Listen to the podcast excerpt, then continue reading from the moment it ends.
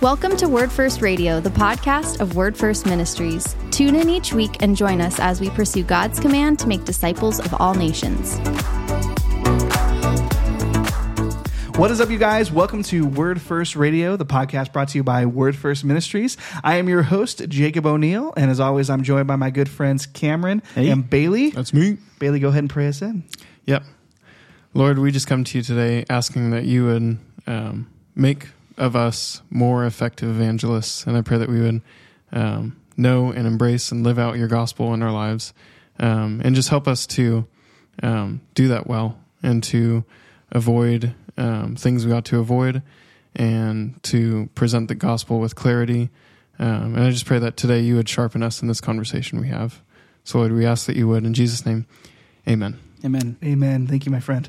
Yep. Uh, so, some, one of the things we like to talk about on the show uh, that's relevant to our mission in Norway is evangelism, the nature of sharing the gospel. Um, and one of the things we haven't really got into um, are some of the pitfalls that we would do best to avoid in sharing the yeah. gospel. Yeah, I hope so. Some of them are pretty obvious. Some of them are pretty sneaky, are, are not so obvious. And so hopefully we can, you know, spend a good amount of time just philosophizing about those Yeah, for well, a think little bit. Last time we talked about just like not doing it. Like there's pitfall Right. one is just Yeah. don't. Is like stop before before you're before you go. That's obviously the first thing not to do.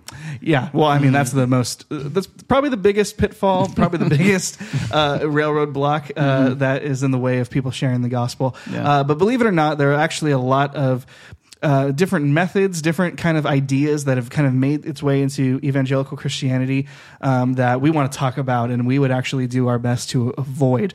Uh, one of them. Uh, some people will be very familiar with. We actually have a story about. it Oh, was man. the first day we met, The night we met. Why don't you talk about that for a second? Why? Why would you? So Yeah. I met, met Jacob when I was just sort of coming on staff as a pastor, and so Yeah. I was I was volunteering with the youth group, and Jacob thought I was the sound guy, which he had every reason to. I Yeah. was did, I did sound that night. You're a great sound guy. Thank you. Uh, but we were in a small group together, and I mentioned this quote, the one that's attributed to Francis of Assisi, which is uh, the way we see it on bumper stickers and memes. He didn't say this, by the way, almost Yeah. certainly. If, if he did, it would be a total fluke. There's no evidence that he did. But it's something like preach the gospel always, and when necessary, use words.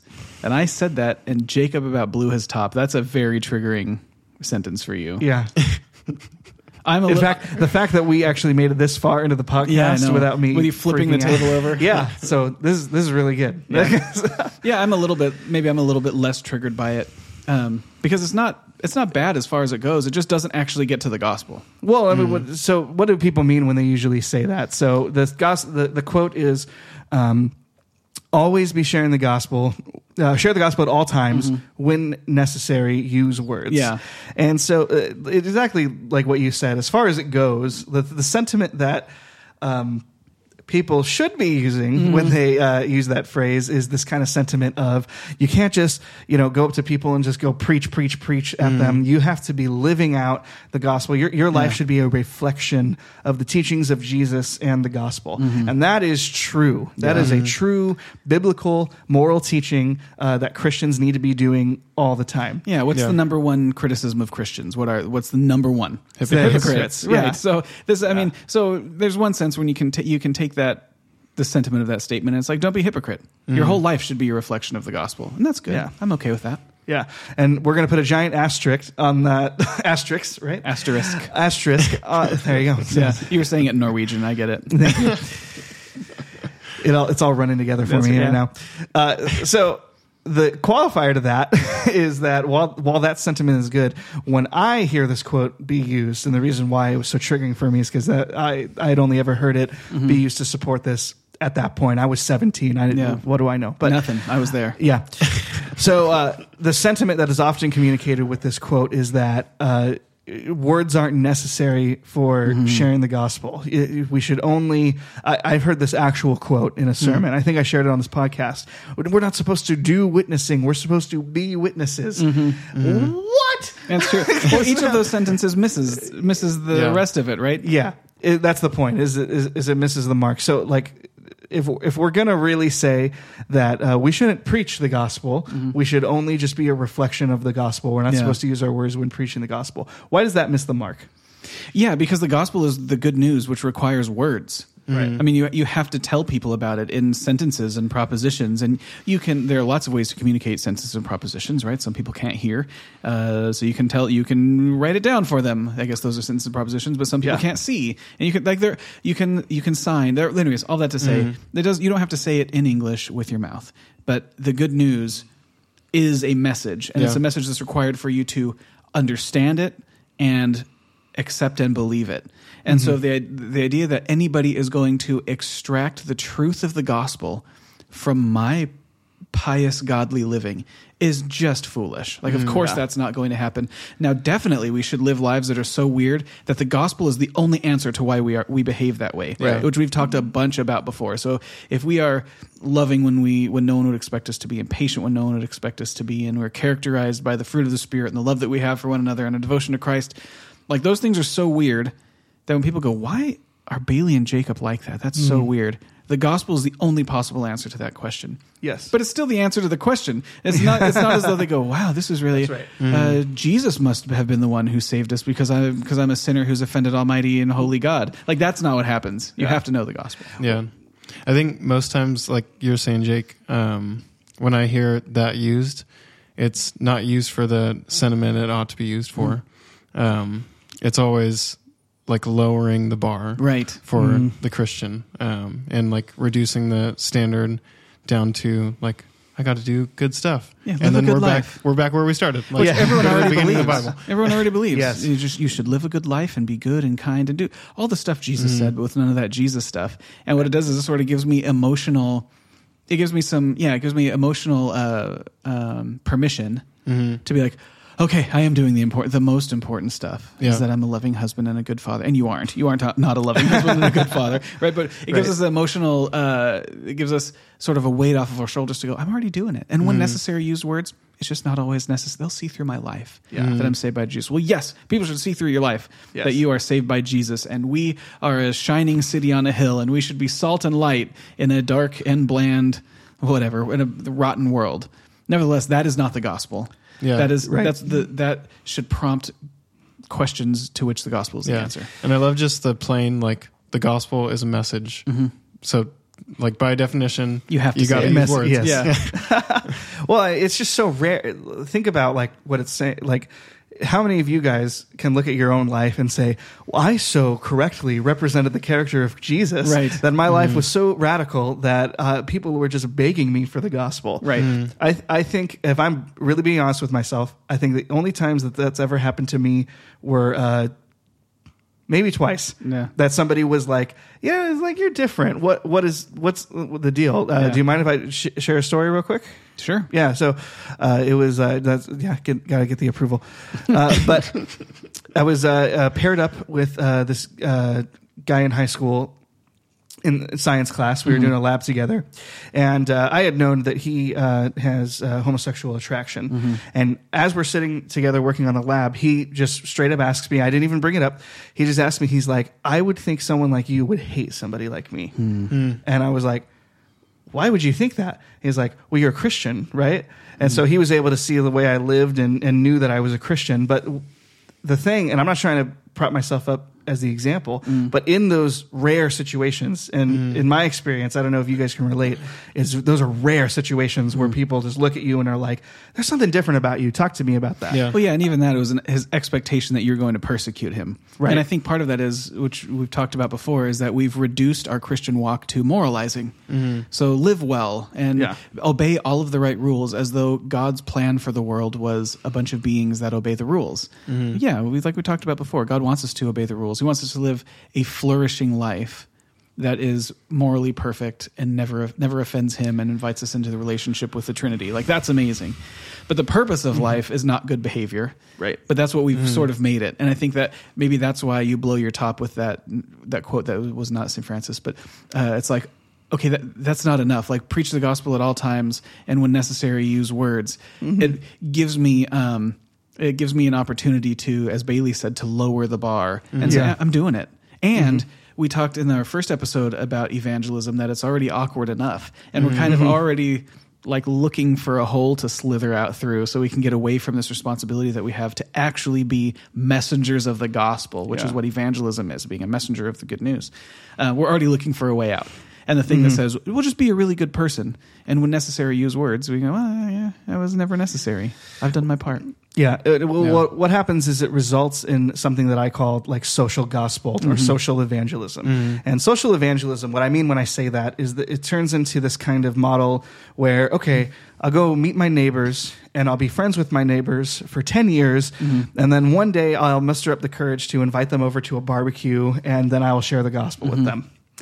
And, uh, I think you know some of us can immediately see the problems with that. Um, obviously, there's nothing wrong with befriending your neighbors. There's nothing wrong with having a barbecue with your Or neighbors. sharing the gospel with them. Yes, but uh, the thing is, is it lacks the urgency that's Yeah. behind the message. Yeah. So relationship and discipleship and uh, uh, community are are essential components to the what Jesus brought us, which is a church, which is relationship with God, which is relationship with each other, which is to walk in a newness of life, um, uh, f- set free from sin. So relationship is important. I'm not trying to downplay a relationship. What I'm downplaying is trying to use relationship as an excuse to do what you said, Yeah. to, to lower the bar, to say, well, it can be awkward sharing the gospel. I should really mm. get to know them first on a really deep level, and then I'll share the gospel with them in 10 years. Yeah. Mm-hmm. Gosh. It's that just like when we doesn't all say we're going to start saving money, right? I was like, mm. well, when I earn more, I'll save more. And you never earn enough really to start. Like you just have, you Exactly. just have Yeah. to do it, right? It's, But I- I'm I'm going to get around to it. yeah, I'll I'm get around to it money. eventually. Yeah, yeah. Yeah. Next Well- time, after if I get, once I get a raise, I can't afford it now. Yeah. But at the next raise, I'm going to save money. Well, it doesn't work. It's, it's- it's- that's your point. Mm-hmm. Is that it just doesn't work. How many uh, we've known our family as long as we've been alive, and how hard is it to share the gospel with them? Mm-hmm. Right. Yeah. Uh, people I've known for twenty years, and uh, it's so much harder. Uh, at least I think. In, I think I speak for all of us in our experience to share the gospel with someone you do know Yeah. Mm-hmm. than it is to share the gospel with someone you don't know. Um, and it's already super hard to share the gospel with someone you don't know. So th- this kind of um, uh, and I say the word excuse, that might be kind of harsh. Yeah. It's But a little it's, it's a way out. Yeah. Right? We've, Yeah. we've made a way of escape for ourselves from having to ever share the gospel. Yeah. And I think just to add to like the idea of we're missing the urgency of it, um, we're not promised tomorrow, and Yeah. our neighbor or our family member isn't promised tomorrow. Mhm. And I think like we realize that really quickly when someone's in the hospital. Right. Um, like when someone's physically there, then suddenly um, we prioritize it and we realize how urgent the gospel is and how we need to get it to them. Um, but you know, we can be too late at that point. So it's just we can't plan for ten years. Um, and yeah, I mean, I'll save the conversation Yeah. for where we're going. but- Yeah, I mean, so Jacob, you once used the the uh, metaphor of your neighbor's basement being on fire. Yeah. and Yeah. It would it would just be weird to be like, yeah, you know what? Well, yeah, we'll get that to that tomorrow. Like, Yeah. I'm not going to tell him about the basement. He's not. He's never going to believe me. Why would he believe me? Yeah. I got to get to know him a little bit better Right. first, right? It's I'll you invite could- him over for a barbecue invite him over and for then a tell him his basement's on fire. Right. Yeah. Yeah. yeah, yeah. Very good. And so other forms that that takes, um, and again, the the criticism, and it's really just reminders for us to avoid these things. But another way that social evangelism uh, takes form in the lives of Christians is uh, inviting people to church. Yeah. and so Let your pastor be the evangelist. Right. Yeah. And so inviting people to church is a good thing. Just like building relationships with your neighbors is Yeah. a good thing. Um, but again, uh, it kind of feels like um, people will use that as like a wall, like to downplay, you know, the mission, and instead are like, well, I'll let my pastor be the evangelist. Yeah. And the mission of the church, the mission of a pastor is to equip the saints to go and do those things themselves. And so that's uh, all those uh, are kind of like my why I get so triggered Yeah. that Saint Francis uh, quote that he didn't say. Yeah. Um, and I think those are good things. we Well, yeah. gonna- So I was going to say. I mean, we we talked about what was the point of the universe? Is the the point of God's work in the world was to reconcile humanity to Himself, and we've been given the ministry of reconciliation. Paul says uh, we were not given the ministry of bringing our friends to church. Like the goal is not for your friends to to step beyond the threshold of the doors of your church like that that's not that's a good thing that should be happening and if you are a part of a good and healthy church then yes invite your friend into that family but that's not the point the point is not how many people can we put under one roof on a Sunday morning? The point is, people are doomed to an eternity separated from God and His light and His goodness. But He's made a way of resolving that problem and reconciling the world to Himself. So, what we want to do is extend the family of God for people to be adopted and to become children of God, not that they occupy, occupy the correct geography for a couple of hours a week. Yep. Yeah, that's awesome. so uh, there's this great uh, Bible verse we were reading this week out of uh, 1 Corinthians, uh, 1 Corinthians 117. Uh, we hear this. Uh, I I hear this verse a lot. I don't know about you guys, um, and I know exactly what I think about when I hear it. Um, but Bailey had some really great insights on it. You, I remember when we were talking about this Yeah. this week. Uh, the verse is, uh, "For Christ did not send me to baptize, but to preach the gospel, not with words of eloquent wisdom, lest the cross of Christ be emptied of its power." That's a that's a strange sentence, isn't that? Yeah. That the cro- How could the cross be less powerful than what Yeah. it accomplished? and, and I totally, I think we get at least you know uh, preeminently that uh, the the focus is on us, and it's how we communicate the gospel. It's our it, uh, it's the focus is on our responsibility and how we preach the gospel. And there is a way that we can preach the gospel, or at least present the gospel, or do something with the gospel that can rob the cro- cross of uh, Christ of its power. Yeah. Speaking of that, share with us some of the insights that we were talking about. Yeah. Um, so I think just to put it generally, it's we end up adding or subtracting from the gospel. Um, so we either make it more complicated, and you know, we add um, like the law to it, like we see all throughout Scripture. So we add like the requirements of you have to be a um, Jew, you can't be a Gentile. Like you have to.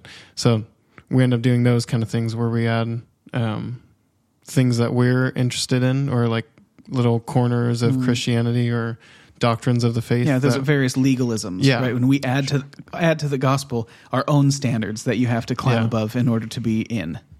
Yeah. So we have those things, and then we have areas where we subtract from the gospel, Mm-hmm. or we leave off the um, not so uh, PG thirteen, or you know, uh, Sure. we leave off the Jesus died on a cross part Yeah. um, because we want to talk about the good part, and we think that it'll be more likely to win people's hearts if we focus on the goodness. Um, so I think those are kind of the general things that we think about. Um, but for me, I like also see and think it's so crucial that we recognize um, things like me focusing on my like my testimony, or like maybe I'm sharing.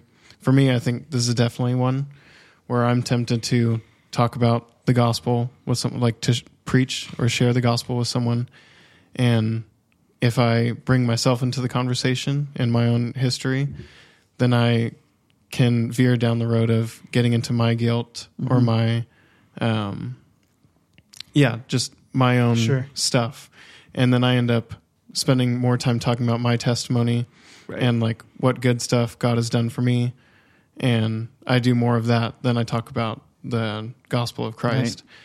Um, or there are things like uh, we spend too much time, money, focus on um, the event, like the um, for church gatherings, we um, fund an experience that is moving emotionally, and you know we have keyboards in the background that are soothing, Yeah, and we yes. have um, It's like a Lights. meme now, like an acoustic uh, worship leader with Yeah. an acoustic guitar pray, playing it during the Yeah. altar call. And yeah, so So and I, and I think just those kind of things um, they can be used very well, Um, and they absolutely can present the gospel in uh, they can present it clearly. But I think there's also a danger that the church ought to be very wary of. Yeah. Of we might win people's hearts to this emotional experience that we're crafting Yeah. um, or even like apologetics, where if Yeah. someone's asking me um, when I'm sharing the gospel with them, uh, how did the universe come to exist? And then we start talking about the little details of my version of creation that I believe in versus their uh, evolution with science and everything. Like, sure. if we basically all that to say, if we let our focus go to things that aren't the plain gospel that we talked Mm-hmm. about for an hour last week, then we end up adding or subtracting from the gospel. I th- yeah, I think the idea is that you can't improve the gospel. Yeah. but we sort of keep trying to. So it doesn't need the the. the oh, how do I say? it? The task of evangelism is not to make the gospel better or more attractive, to improve upon it, to mm-hmm. reboot it. Like it doesn't need any of that. It doesn't Yeah. need better CGI and like right. It, that's not that's not- 2020's gospel is the same as right. Zero's gospel. Exactly. Yeah. The the gospel can't be improved upon. Our responsibility is to make the gospel clear and to knock mm. down barriers between the good news of Christ and people's ability to understand it in and understand it well and thoroughly. At that point, it's the responsibility of the individual to accept and receive it or reject it. And we continue to uh, to pray for those people and continue to be an example and win win some influence with them that they Yeah. that they might see the gospel in our life and we can continue to give them the plain truth. But the idea is the gospel doesn't need to be sharpened. It doesn't need it needs nothing else. It just needs to be let loose. Yeah. Right? Yeah. Well, I think one, like the gospel doesn't need it, Yeah. and then two, um, when we do all of that stuff, Mm-hmm. we run the risk of winning people's hearts to a gospel that isn't the true Right. gospel of Jesus, Absolutely. and that's like a danger that I think is That- I mean- far less talked about than it ought to be. Yeah, I mean that's the danger, right? The Yeah. problem that every human has is they believe some gospel that's not the real gospel. Mm-hmm. The good news is themselves. Their good news is is status. Their good news is Mm-hmm. success and achievement in this life. Like everyone has the wrong gospel, Mm. and so if you give them just another wrong gospel, you're in exactly the same place. Except it's even worse than that. Is that you run the risk feeling like I found it. Yeah, I found it, and what you found is at best fool's gold. And what was interesting is that when I uh, was brainstorming all these different examples that I could think of, the ways that we could uh, potentially rob the cross of its power, um, there's actually a lot of examples that we could come up with just like on the spot. And so Bailey was touching on the, these ideas of uh, there are things that we can do and that the church does that seem really good, that seem like really awesome. Like, oh my gosh, like uh, we we were 12 years old once. Like, who doesn't want to start crying when the guy busts out his acoustic guitar and the preacher is like, "You're a sinner." Yeah. And you're like, "I'm a sinner." Yeah. And so, who doesn't want to like get emotional over stuff like that? Um, and but I think there is a real danger, and I think the um, point that we've all been that you guys have been hitting home at least is that robbing the cross of its power means like doing something or adding something to the gospel message that makes the gospel not enough. I need Right. to do this. I can think of so many examples. I'll touch on uh, one that uh, you were you ended with um, in the apologetics community. there is like how many times does the debate come up? Uh, you're an apologist, right? Oh, yeah. Sorry about that. and I dabble. You're a real apologist, though. And so, uh, how many times does, does the debate come up? What's the use of evangelism and apologetics? What's the marriage between those Mm-hmm. Yeah. two? How does that happen? I see that debate all the time, Mm-hmm. and so people like people like me are really, really tempted to when I'm evangelizing to someone to fight the intellectual battle, Mm-hmm. Right. To to convince I them. am. That's my Yeah. that's my mo. That's my my. Remember, we, we I told you uh, I told you guys before. My thing, like my concern for the world is they believe the wrong things, Right. And the bad things that you believe have eternal consequences. So that's just kind of where my my mind and my heart go immediately, and I just go, well, look, let's sort out all of these Mm-hmm. wrong beliefs, and you can be looking down the path that leads to Jesus. yeah. And so it's uh, that's a tempting battle to fight. Yeah. And there are people that fight it really well, Mm-hmm. and uh, it, and it's it, it's effective as far as it goes. Mm. Um, but for me, uh, that intellectual battle uh, can really become a distraction Mm-hmm. because it's like, am I winning people? To the gospel, or am I winning them to good philosophy? Yeah.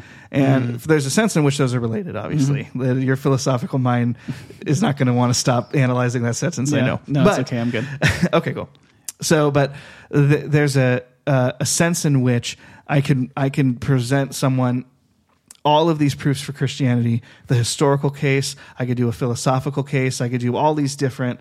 Uh, avenues to intellectually fight that battle and Yeah. win, like actually do a great job doing it. But the problem is their hearts never get changed. That's they never get convicted of sin. Yeah. They never uh, realize that they need a savior. Right. And so, like, all I did was just confuse the guy for an hour Yeah. Mm. with intellectual arguments, but his heart was never. I never tried to reach his heart with well, the that's gospel. yeah. I mean, yeah. I mean, that's kind of what I learned. I backed out of sort of all Yeah. kind of apologetic debate stuff. Like there is definitely there's a a large corner of the internet that is consumed by that, and there are awesome dudes who are occupying that corner. So me, like me joining the joining the fray, it just doesn't add anything to what's going on, anyways. But I in in uh, in the context of ministry that God has called me to, I just didn't see people's hearts changing, and your mind follows your heart. Um, I mean, if there's one thing I grow more and more and more convinced of, I mean, that's after studying philosophy and apologetics, um, is that most of or the most important things we believe, I think we believe with our heart first, and then we find good reasons to believe those things. Yeah. And then we feel like what we're doing is living perfectly rationally. But we don't do that at all. Yeah. We, li- I mean, our most of us have um, beliefs that are flatly contradictory, and, and some people like to weed those out. For me, that's kind of a fun thing to do: figure out the things that I believe that can't both be true and which one is true. But most of us, we don't, we don't. Um, that isn't a fun thing for most people to do. Uh, it's a weird dude thing to do. Yeah. But nevertheless, I think that our minds follows our, our minds follow our hearts, and we have reasons that are not perfectly rational or intellectual for believing the things that we do, and then we sort of backfill the intellectual case for the things that we believe anyway. So I noticed in, in my discussion, even if I could build something like a rock solid case for the existence of God and Yeah. the and the the exclusivity of the gospel and the you know uh, I, could give you that presentation and I think it could be pretty it could hold water but it doesn't change people's minds. I kept thinking, what's wrong with these people? Oh, the same thing that's wrong with Yeah. me, right? I'd rather Yeah. worship myself than than bow to, to my creator. And so I I mostly don't get that's a distraction for in most cases for me. However, this is not to this is not to dump on apologists um, because I am I am not I don't know if I am one. But I love apologetics. I heartily, uh, enthusiastically love apologetics, and it definitely has its place because there are people who have, um, there's some bumps in their road. There, it really is. There are people who are the thing that I said, where they just believe the wrong things, and if you help to straighten that out, then um, then they can be set their eyes on Jesus and and desire that. But Yeah. that usually happens uh, more relationally too. Well, definitely. There's definitely a flip side to that coin. Yeah. Like there are people that are on that have heard the gospel that are um, convicted of their sin and are lit- like literally on the edge of Mm-hmm. Yeah. about to put faith in Jesus. But they have this one question or Mm-hmm. something like that. They have a couple apologetic style questions, and in situations like that. And for edifying other Christians, that's where I've personally found apologetics to be the most useful. Yeah. is for building up other Christians. Yeah, me Um, too. And, uh, the, yeah. and I'll say I have friends who are like science apo- scientific apologists who see um, who God uses in crazy ways, where they get to meet other brilliant scientists who say, "Look, the world just doesn't make sense," and and these friends of mine can explain the world in terms of a Christian worldview. And uh, and the non-believing scientist goes, "Oh my gosh, that makes sense of everything. Like, what else? What else do I need to know?" So there are people, you know, like, like I really, I really think identify with uh, Thomas, who doubted that Jesus was Jesus. He, you know, he died, and people don't undie. And show me what I like. Show me, show me the proof. And there are people whose whose minds are burdened, and until they can make sense of a thing, then, then they can't consider believing it. Um, so I mean, I think those people do exist, but just in, in my in my experience and the people that I've been around. Um, God doesn't give a lot of those to me. He lets the people qualified to, to do it. He lets smart people deal with them. Yeah. Um, for the rest of us, though, I think that the gospel it's at its core it's relational. You know, like we keep talking about at the core it's relational. What is God doing? Reconciling the world to himself. What is our ministry? It's a ministry of reconciliation. Absolutely, and I think yeah, I wanted to clarify, but I, I think I think that's good. I think mm-hmm. because the problem is you and I could talk about that for yeah, hours. yeah, we need to stop. but I want to talk. I want to talk about something that um, you brought up, which is I'm going to go back to the acoustic guitar guy again. Um, I've seen that happen, and um, you said that uh, it could happen well. There could be times where that's appropriate, but there's a danger to it. And unfortunately, I personally remember a, a time very clearly where I saw it uh, dangerously be used and a complete lack of discernment. It was in uh, uh, back in Long Beach in uh, California. It was, uh, I'm not going to say the name of the festival, but it was a Christian festival. Easily 20,000 people in attendance. Yeah. And um, I remember uh, the when the guy got up to preach the gospel. Uh, and unfortunately, I'm using air quotes. I don't say this with joy, but I say this. Uh, uh, the reason I'm smiling is just because I remember it so clearly, and we need to be aware of this that this is possible. Um, he got up there and uh, talked about the gospel for a couple minutes. Uh, obviously, pianos are going off in the background, kind of towards the beginning of the concert, and he uh, nothing about sin, uh, nothing about um, uh, our guilt being washed away before God, all about um, you know going to heaven, and all about what God did for us, and not how we should respond to God. And it, it was all it was euphoric, and there was steam and the, everything. And he asked people for a commitment to Christ. Um, totally riding off of the emotion Yeah. and that's that's like the other side of the horse where we were talking about how we're tempted to fight the intellectual battle Yeah. he was fighting the emotional battle so hard mm. that the essence of the gospel was completely missing and then he dared to say afterwards we got like a couple thousand commitments to jesus Yeah. Mm. and I was like so heartbroken. I'm like, what are you doing? Mm. Like you're just fighting the emotional battle so hard. Well, you're That's- you're exploiting an emotional state of being, right? And mm-hmm. and, and that is that can be manufactured. So Yeah. you can make people feel that way about just about anything, and then uh, ask them to Movies and music to it. Yeah, absolutely. Yeah. Yeah. So- oh, I want I want you to keep going. You go. Yeah. You. Please. Yeah, I'll just say, um, I think that like speaks to the importance of realizing we're judged again based on our faithfulness, um, not by our fruit. Um, because the if our goal is as many commitments as possible, then we end up veering down that path slowly. Yeah. Um, and we, again, that's why, like, the thing we know is obviously wrong when we ask this question is um, people in city streets with signs saying, uh, believe in Jesus or go to hell. Right. And we know, and that's a common conversation the church has, and points at as, yep, that's you're missing the grace, the mercy, the love, and like you're trying to communicate the gospel without all of these very important aspects of it. Yeah. Um, so you're just effectively making people run from it. I saw someone Yeah. in Oslo like um, two months ago doing that on uh, Karl Oh, wow. Johan's got Yeah. to Oh, in yeah. Oslo. I saw yeah, when someone we were- yeah, when yeah you guys were in the In store H&M. shopping Here yet. in H and M yeah but like I saw some I saw someone doing that here Yeah. like and here's the thing the people who also preach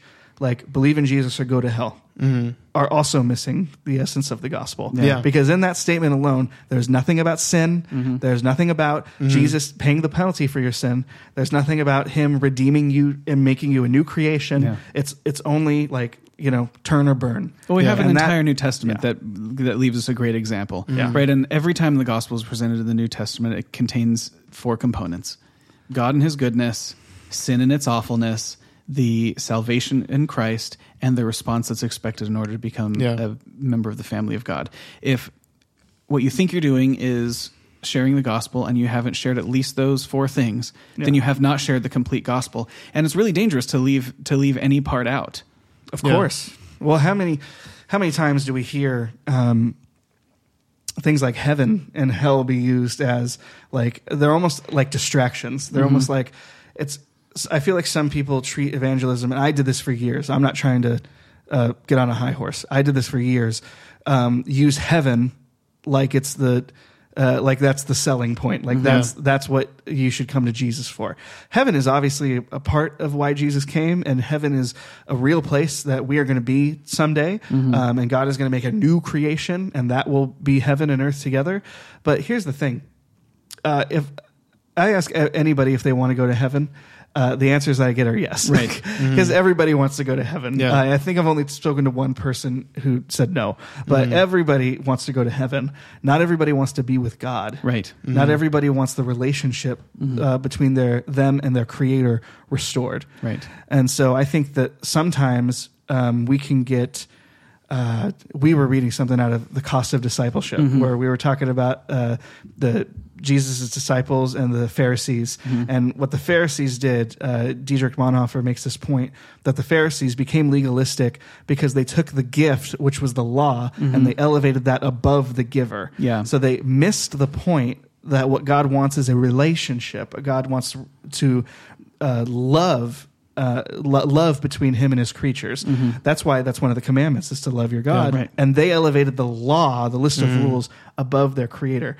And I feel like uh, we can, we are in, also in danger of elevating the gift of heaven, of eternal life, Yeah. of spending eternity with each other, you know, partying with the angels, Yeah. uh, above the giver. Well, and that's I mean that that's the point, and not the point. That that we see that everywhere, right? So the ask people, ask non-believers, ask a lot of believers. Heaven help us. What's the point of Christianity? And they go, well, if you're good, if you're good enough, you go to heaven.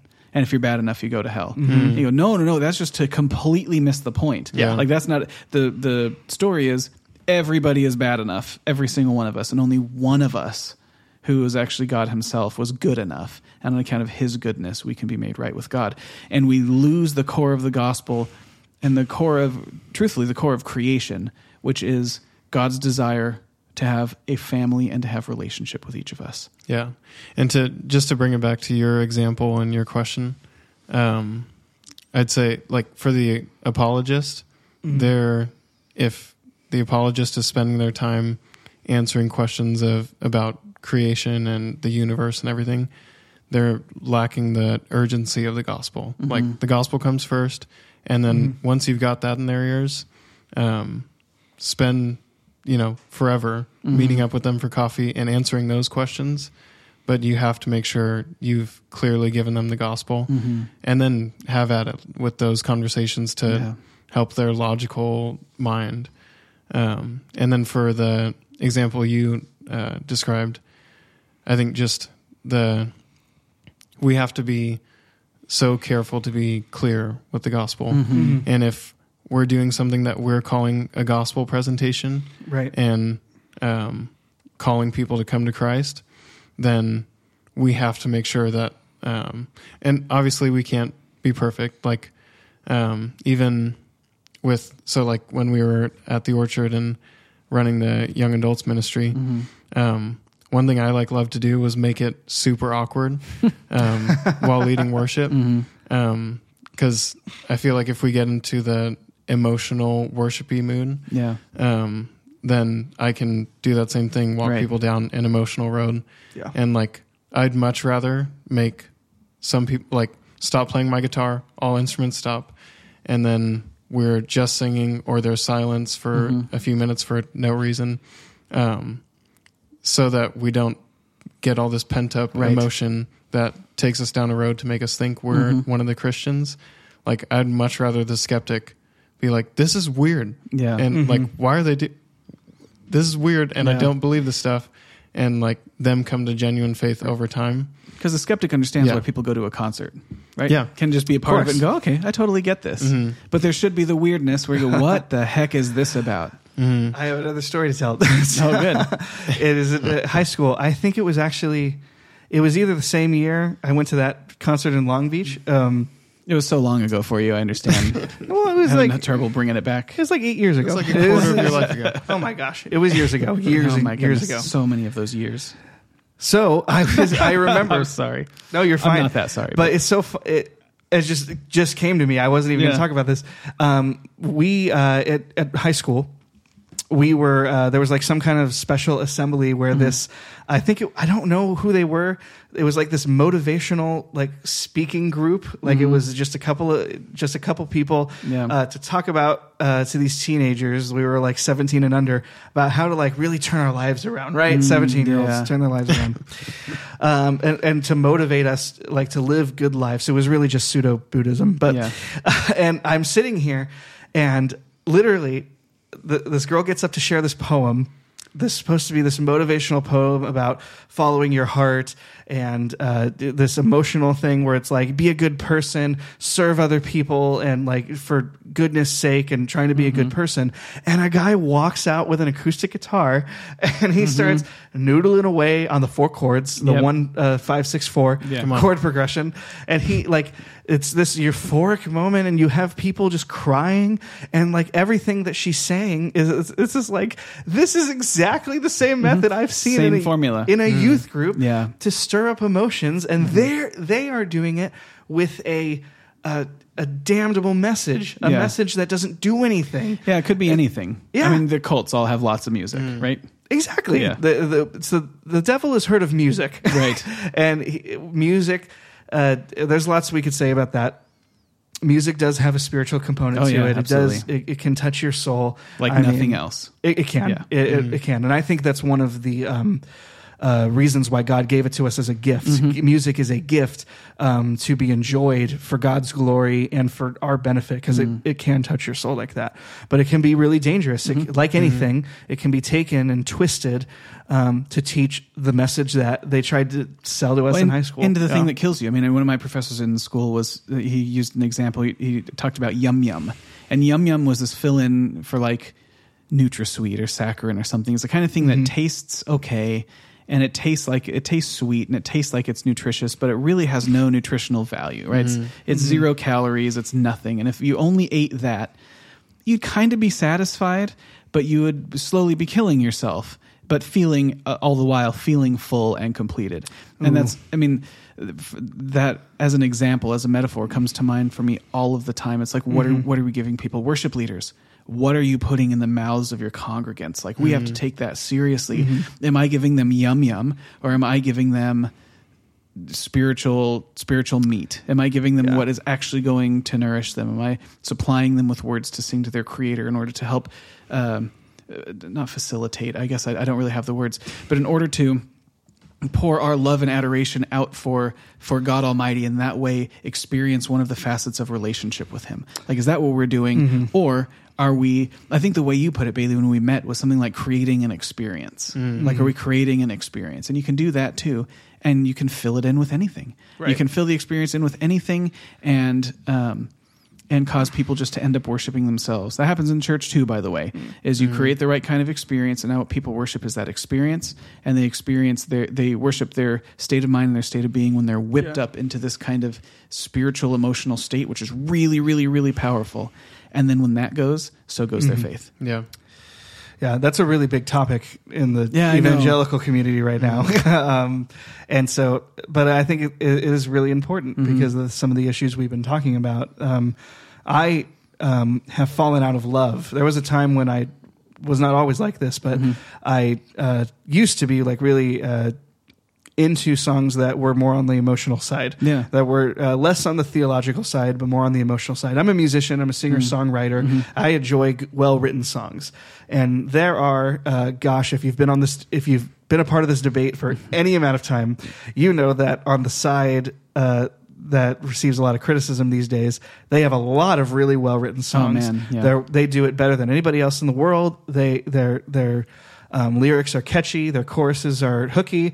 Their um, production is top notch, Mm-hmm. a a a plus.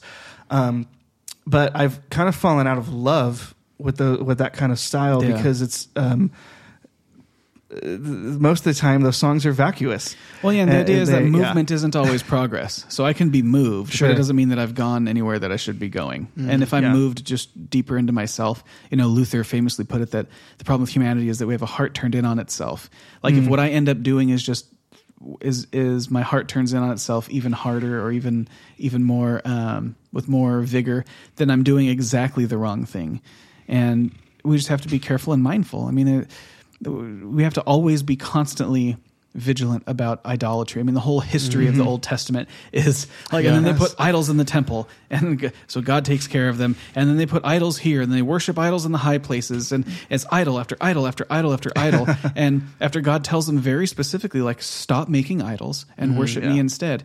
And that should be uh, that should be a warning for us because we can't just think those foolish uh, Israelites, although they were. But it's like me, foolish American, because I continue to construct idols for myself, Yes. and the church has to be vigilant and on guard about what what is it that we are inviting people to worship. And if it ends up you know, if you, it ends up reducing to you're inviting them to worship themselves again, then you've left them with the same problem, only it's worse. And in the some of the churches that we're talking about, is uh, you can create a congregation who believes that they are the super Christians, Yep.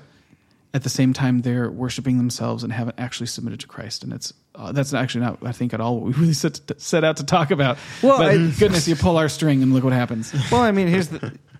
That could totally rob the cross of its power. Yeah, so yeah, okay, You'd say- good. you Wait, thank you for bringing that back, brother. Yeah, that's right. Did you like that, audience? Way to land that train.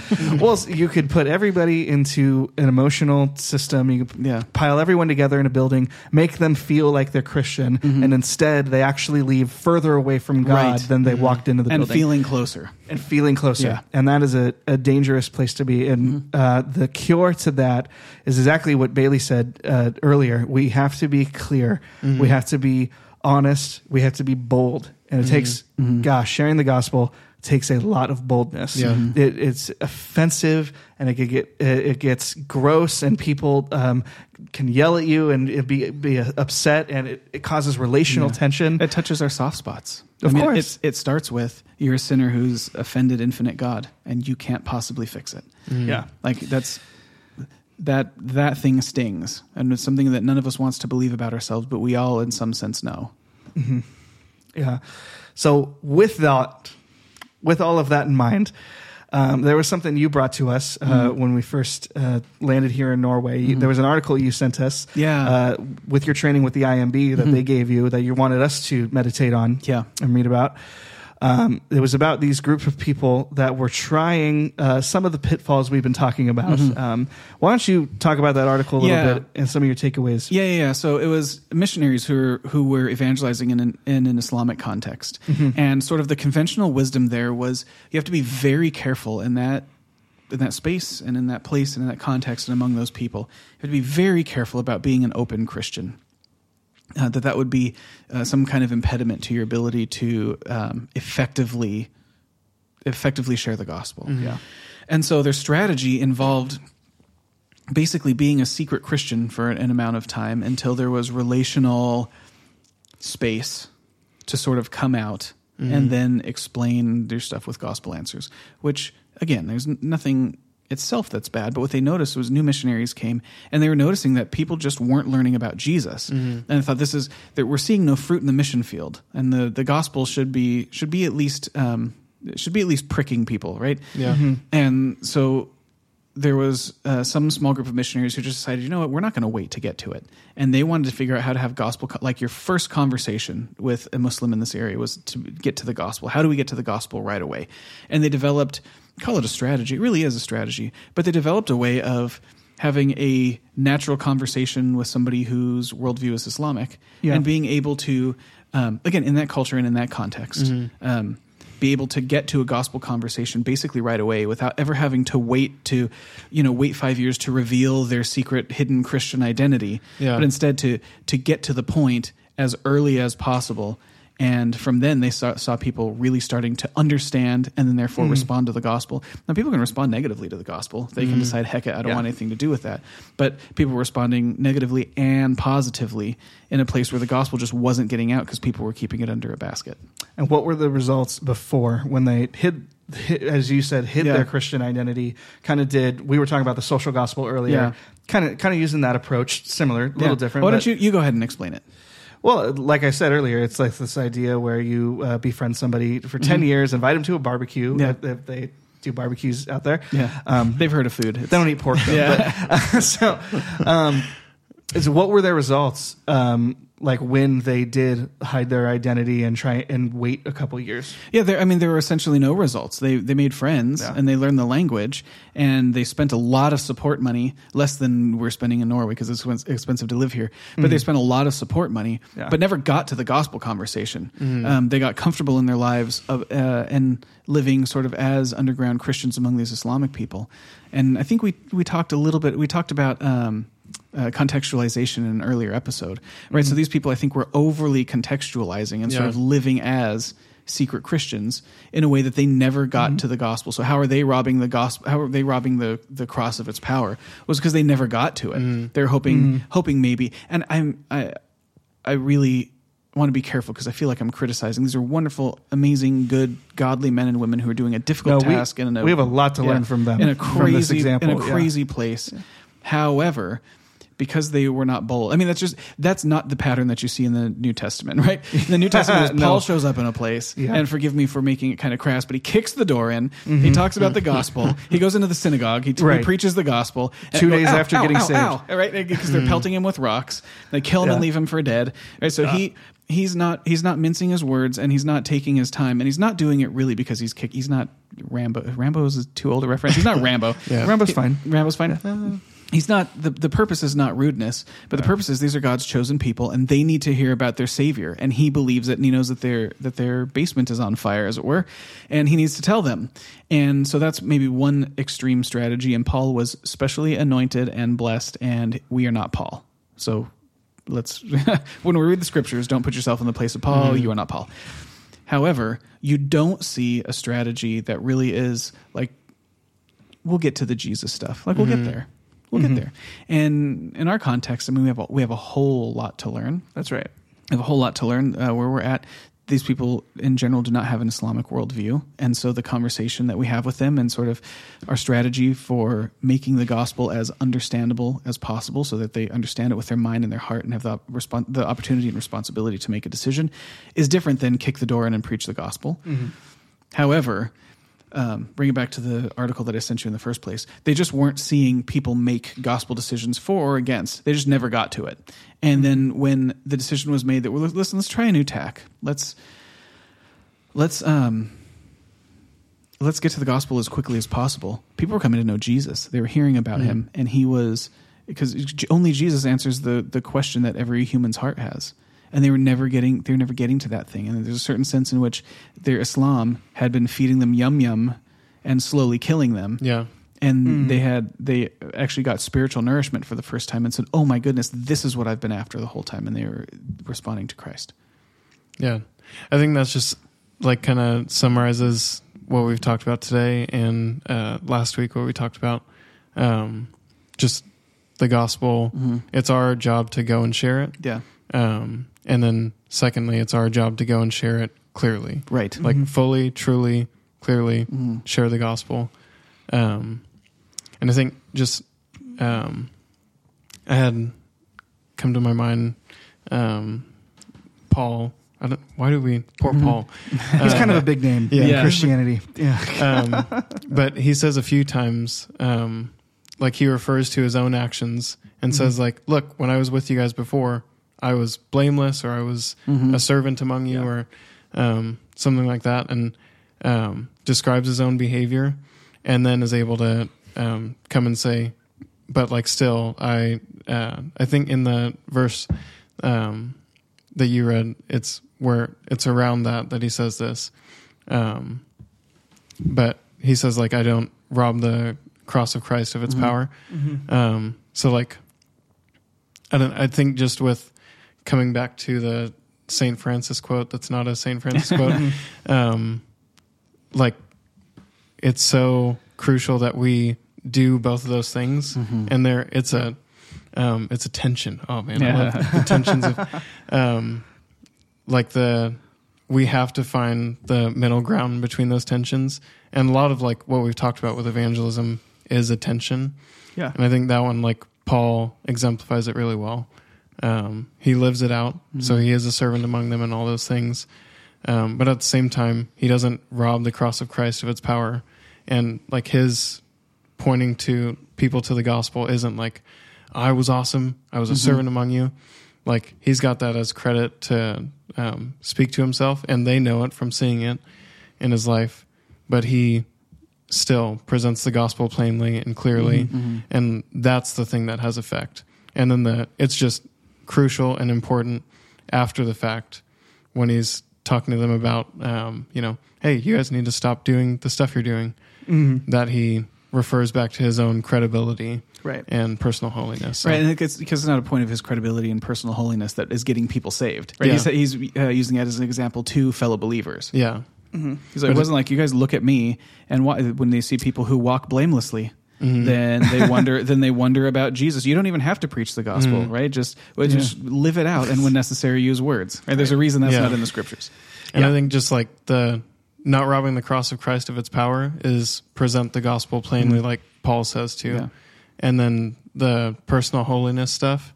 That's um, not being a hypocrite to them. Like that's how we make sure we don't have that reputation. Yeah.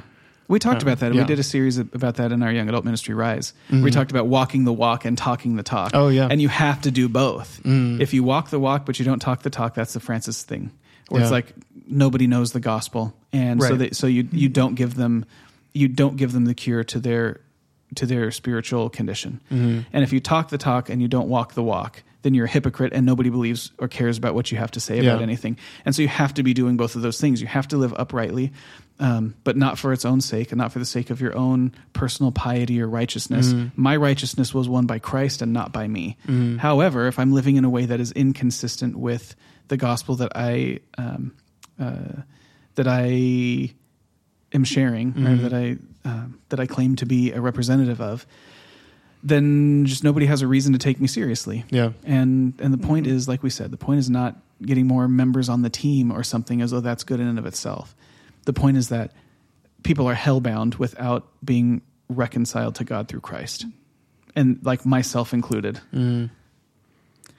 I am beyond blessed because I could literally sit and hear them talk about this for hours. Yeah. So, um, good, because as soon as we stop rolling, we're just gonna keep talking about it. Yeah, yeah, yeah. Well, you stay here tonight. Let's get to that though. Uh, so, so here's the thing: we've been spending a lot of time criticizing um, some pitfalls, some Yeah. bad ideas, and it's mostly been a reminder for us. Mm-hmm. So, when in ten years I walk up to Cam and I'm say, "Hey, man, uh, share the gospel at all times, and if necessary, use words," I can use this to punch myself in the face uh, later. So, uh, really. I am the kind of guy who is super tempted to be gung ho, kick Mm-hmm. the door down, and share the gospel with everyone. Like, okay, what are we doing? Who's the who's, Mm-hmm. Yeah, yeah. what's the gospel strategy? I don't know Yeah. why I was holding guns, but Yeah. so uh, I am totally tempted to do that. But these things that we're talking about, these actual real life examples that Mm-hmm. you talked about when you talk, brought up apologists and brought up missionaries, we have so much to learn from their example. yeah. Oh, and yeah. all, we have so much to learn personally. Like, yeah, we there's so much we have to learn, but we have to be aware of these pitfalls that we've already experienced, Mm-hmm. where we come from, and we've seen a few here, and we, we have to be aware of these things. Well, the universal. like we're calling people's Right. allegiance to the subject of this gospel that we are that we are sharers of. And so we just so we can't take that it's impossible to take that seriously enough. We can't lose sight Yeah. of that. And we are absolutely prone to carve up and worship our own idols too. Yeah. And so, uh, thank you for tuning in. I, I want this to be encouraging because Mm-hmm. it definitely, we don't get there overnight. It takes practice. It takes boldness. It takes a lot of prayer. It takes personal holiness, Mm-hmm. uh, to preach the gospel effectively with your words and with your life. Yeah. Um, we definitely are not the examples. We have a lot to learn too and a lot of practicing to do. So I hope you are inspired to practice those things, to be weary of those pitfalls. I hope you are inspired to use your voice, raise your voice like a trumpet and preach the gospel to your neighbors, your family, your friends, people at your church. Mm-hmm. Yeah. So God bless you. Thank you for tuning in and we will see you again next week. God bless. Thank you so much for listening to Word First Radio. If you like the podcast, please like, share, and subscribe.